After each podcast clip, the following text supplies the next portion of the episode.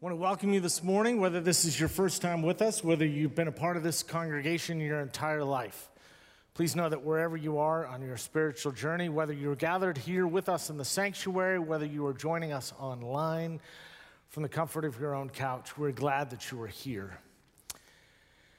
We have been, over the last several weeks, looking at a series that we've called Follow Me, and today we're wrapping it all up. We've been talking for the last several weeks about, about how do we follow Jesus?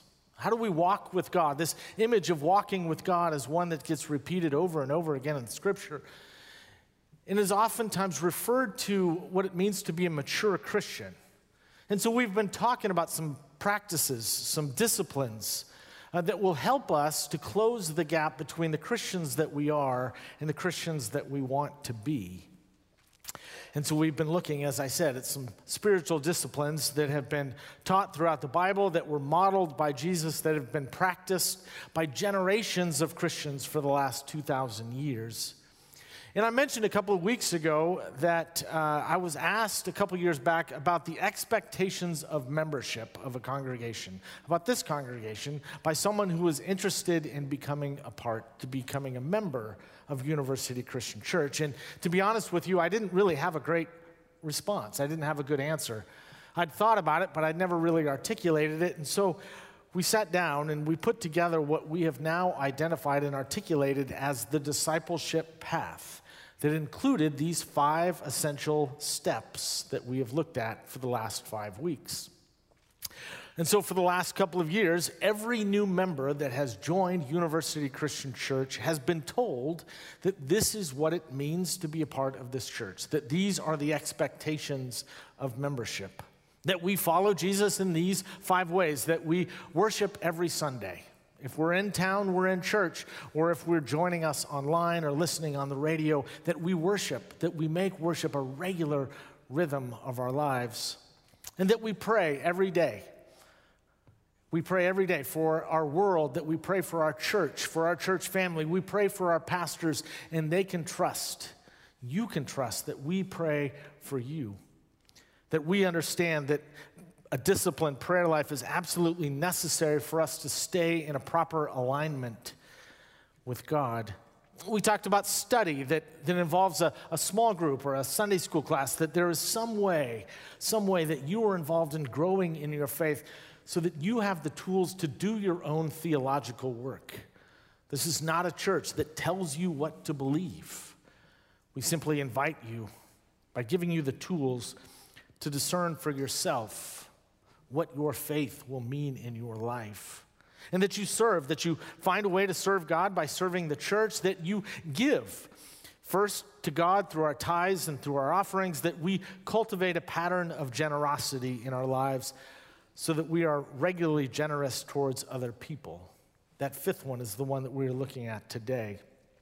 And so, my hope in this series is that it has inspired us all, whether we are a new member that has joined in the last couple of years, or we have been a part of this congregation our entire life, that wherever we are in that journey, that it has inspired us and challenged us all to be committed to following Jesus in this way, on this path.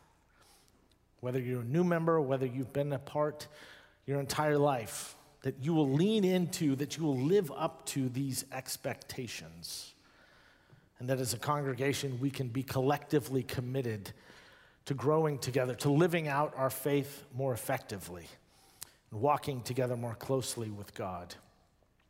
As I said a couple of weeks ago, I will repeat it again today. The churches that are growing, churches that are thriving, the churches that are most alive are those congregations that set the same expectations of members that Jesus set of his disciples.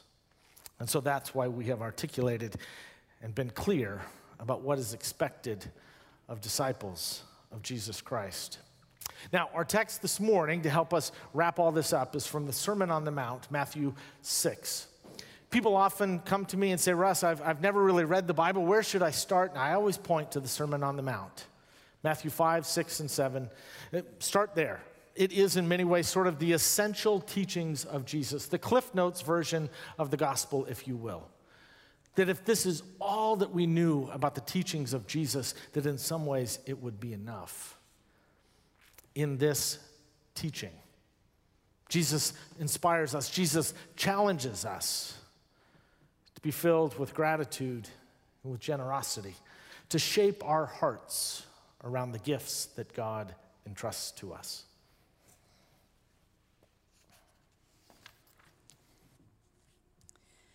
Today's scripture is from the Gospel of Matthew, chapter 6, verses 19 through 21. Here begins the reading. Do not store up for yourselves treasures on earth, where moth and rust consume, when where thieves break in and steal. But store up for yourselves treasures in heaven, where neither moth nor rust consumes and where thieves do not break in and steal. For where your treasure is, there your heart will be also. The word of God for the people of God. Thanks be to God.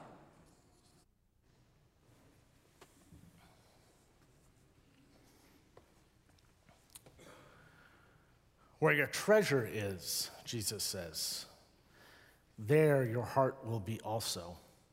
Now, I recognize that it may seem strange to some that as we explore the essential practices of discipleship, those things that, that shape our hearts, that we are looking today at the connection between money and the spiritual life. Because things like worship and prayer, reading scripture, serving God, those things are clearly spiritual practices. But how we spend our money? But yet, I would pause right there and just remind you that when we read the words of Jesus in the gospel, that he spoke more about money and possessions than prayer, than study, than scripture combined. In fact, scholars will count and notice that about 66% of what he talked about had something to do with money and possessions. He makes it clear that our relationship with money can either sabotage our spiritual life or it can deepen it. Now, you all probably know what a selfie is, right? If not, let me show you. A selfie is this you take a picture. Thank you. Does my hair look all right? All right. Everybody wave. It doesn't, it doesn't look good. All right, all right. So, by the way, by the way, if you hold it up higher, you don't have as many double chins. I've learned this the hard way. People sometimes say, Russ, your sermons don't have practical advice. There you go, hold it higher. Where was I? I have, I've, lost, I've lost my train of thought. So, Dan Hutchins is an accountant that has written a book that talks about how you can tell a lot about a person's values by looking at their tax returns. A tax return, he says, is a selfie of the soul. He and his associates have developed something called a tax return credit score that looks at the ratio between the mortgage interest that is deducted in connection with our income. And then the third piece is our charitable giving. He says that in his estimate, estimation, as he looks at the ratio of those three things, that he has even a better indication than our credit score of our ability to repay a loan that may be given to us. That is, in his words, a tax return credit score. That those that tend to give away more to charity, that make charitable donations, tend to live below their means and show that they were oftentimes thinking of other people by being generous. Your tax return, he says, is a selfie. It tells you something about your values. Now, admittedly, I'm not an accountant. In fact, part of the reason that I became a religion major at TCU was because I wasn't required to take math classes. But yet, I find it fascinating because here Hutchins is describing in the language of economics and accounting what Jesus taught in the Sermon on the Mount that what we do with our money tells us something about the condition of our own hearts. Where your treasure is, there your heart will be also. So, what you do with your money, what truly matters, describes something about your character, about, about who you are. It's a picture, it's a, a selfie of your soul about what's going on inside your heart.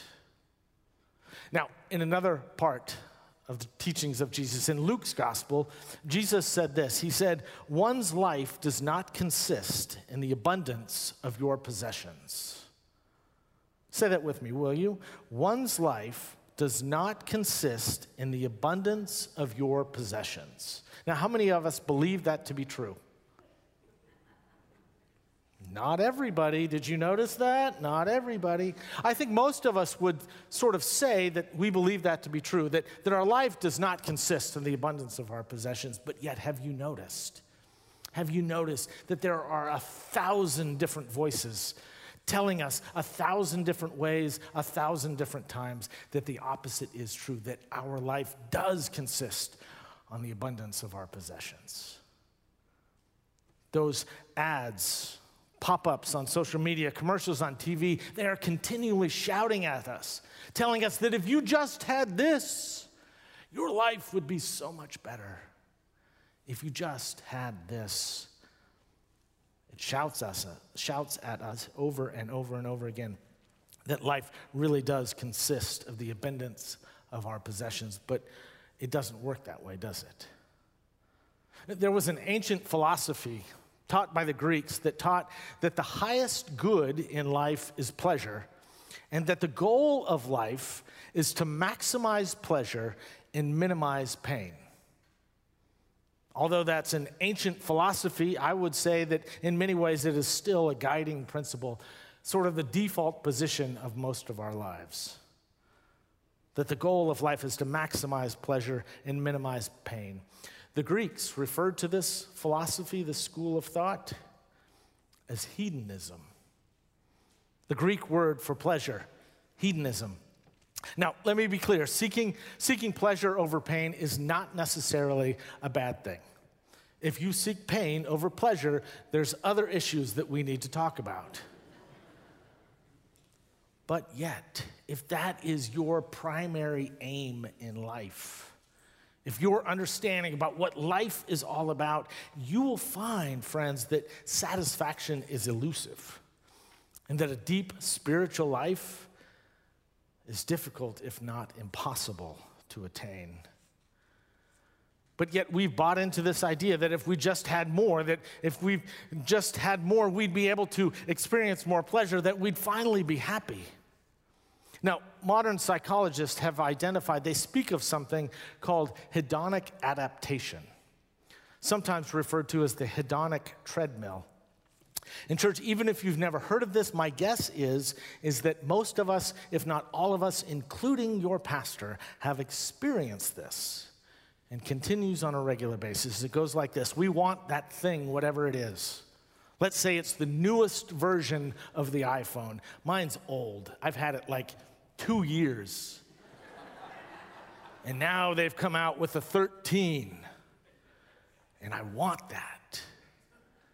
But what happens, right? If we want that thing, that possession, whatever it is, we wait for it, we want for it, we work for it, and then we get it, and it brings us a sense of joy for a moment.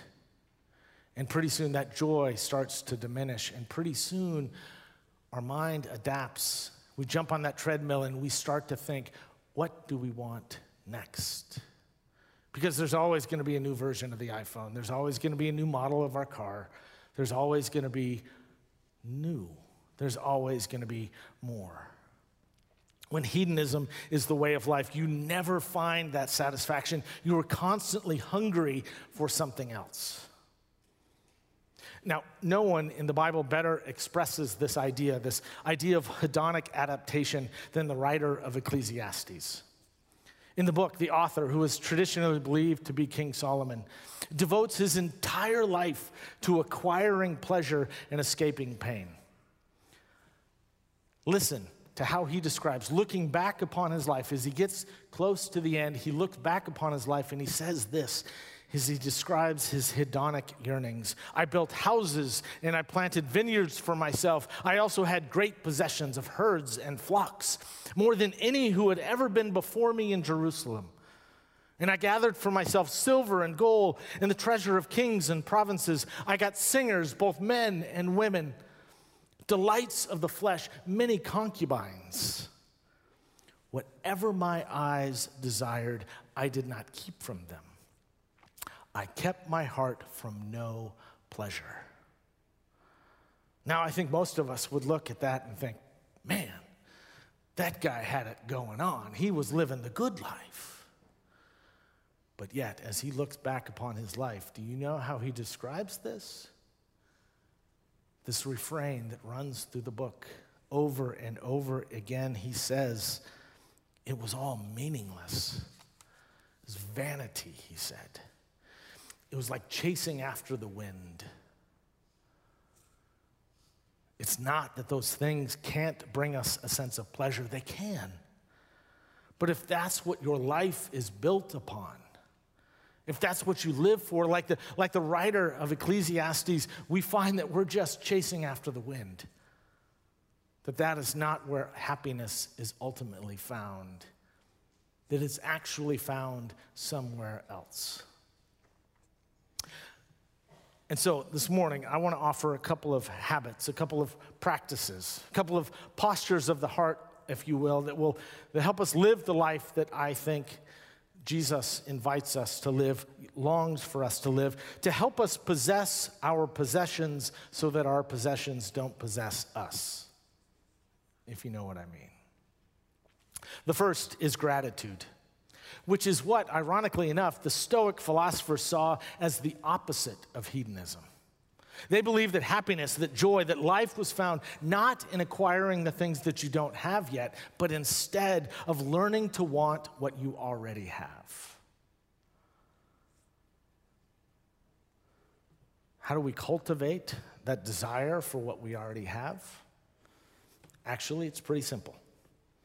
Wanting what you already have comes from giving thanks for what you already possess. Wanting what you already have comes from giving thanks for what you already possess. Rather than wanting the new iPhone 13, perhaps I should give thanks for the one that I have that's paid for. There is something about our giving thanks for what you already have that makes you appreciate it, makes you feel content with what you've got instead of wanting something else, something more, something newer. And by the way, it doesn't just work for possessions. I would argue that it also works for relationships and marriages too. My wife Kelly and I will celebrate this week our 10th wedding anniversary and we are going away on vacation. Don't call us, we won't answer.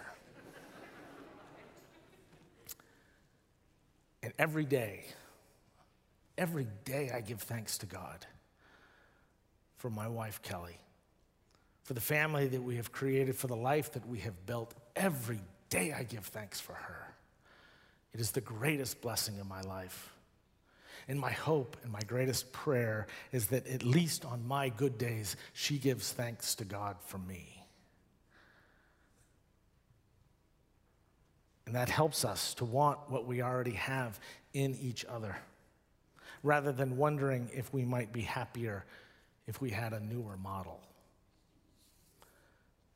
When gratitude is the primary posture of our heart, we live with a sense of contentment and joy. Now, the other side of the coin of gratitude is generosity. The older I get, the longer I live, the more I discover that the key to finding joy and fulfillment in life with walking with God is generosity towards God and towards others. That generosity is meant to be the shape of our heart, the way in which we live. Scripture tells us that we are created in the image of God, and God is a generous God. And so, the posture of our heart, the rhythm of our lives, is meant to be lived in a spirit of generosity. And when we do, it changes things for us because when we are generous towards God through other people, we find the sense of contentment. We live with a greater joy. We know, don't we? We feel that it is more blessed to give than to receive. Think about Christmas morning. What is the best part of Christmas morning? Is it opening the gifts that someone gave you or watching those that you gave, that you carefully chose, that you cared, wrapped to watch the joy on their face when they open that gift? My guess is that all of us know that it is more blessed to give than receive. Now, we talk around here when we're talking about our tithes and our offerings that it is more about our need to give than the church's need to receive. That we do this for our own spiritual health, for our own joy as much as anything else. And yet, and yet when we think about this, I want us to think about our church, about what we do collectively as well as individually. Because what we do together as a church that is accomplished through the ministries of the church, that is supported by the gifts and the offerings and the tithes that we bring and give to the church. And every year, typically in January, we invite you to fill out an estimate of giving card, a pledge card, if you will.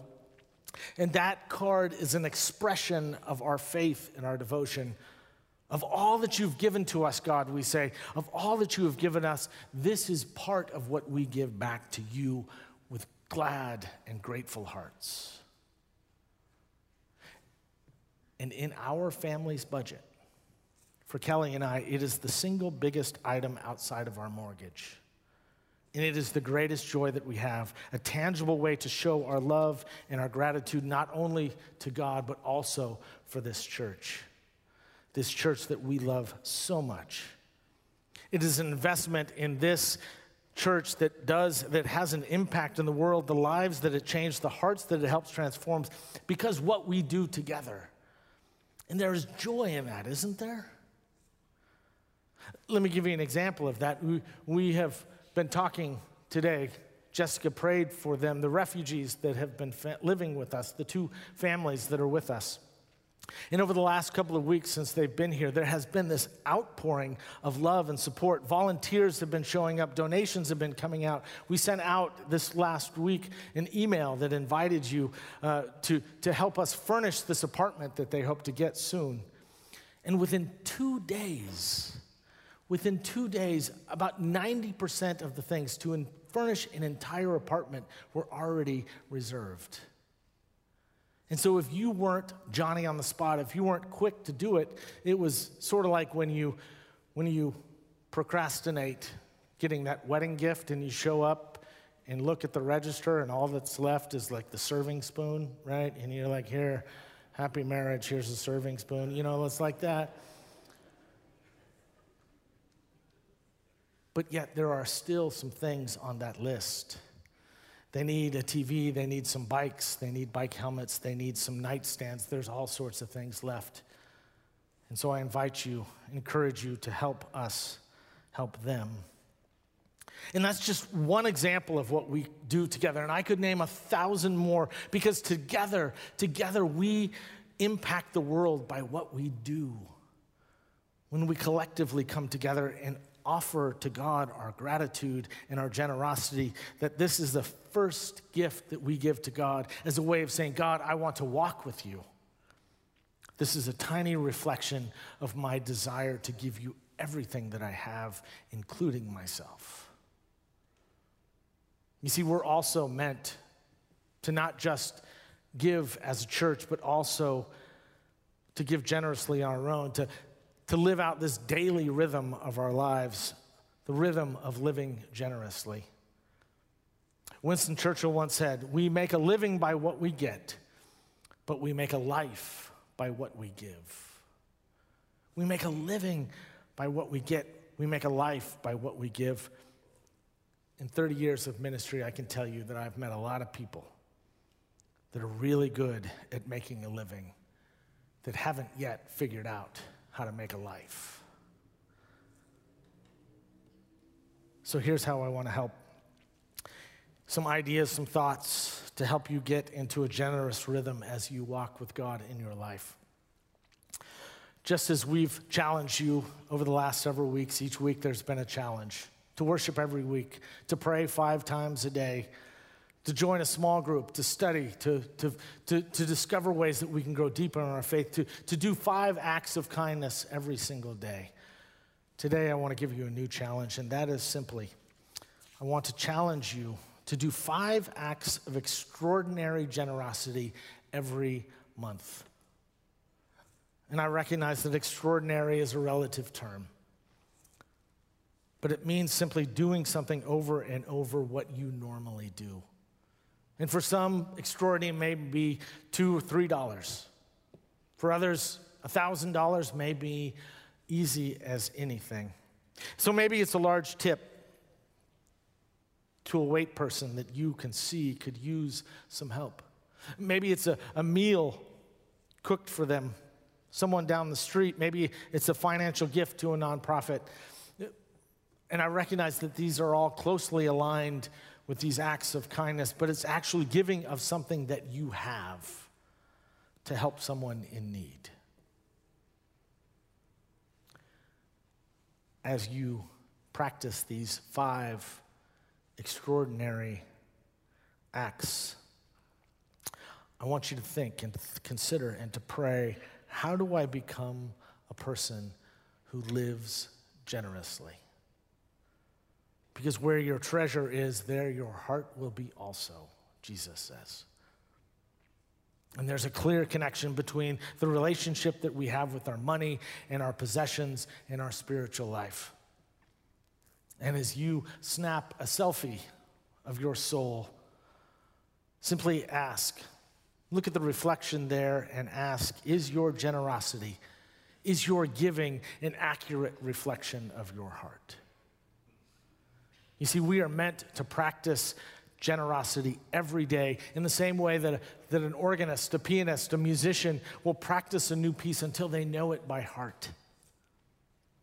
Because when we practice generosity over and over again, our hearts become attuned to joy. It becomes a rhythm of our lives.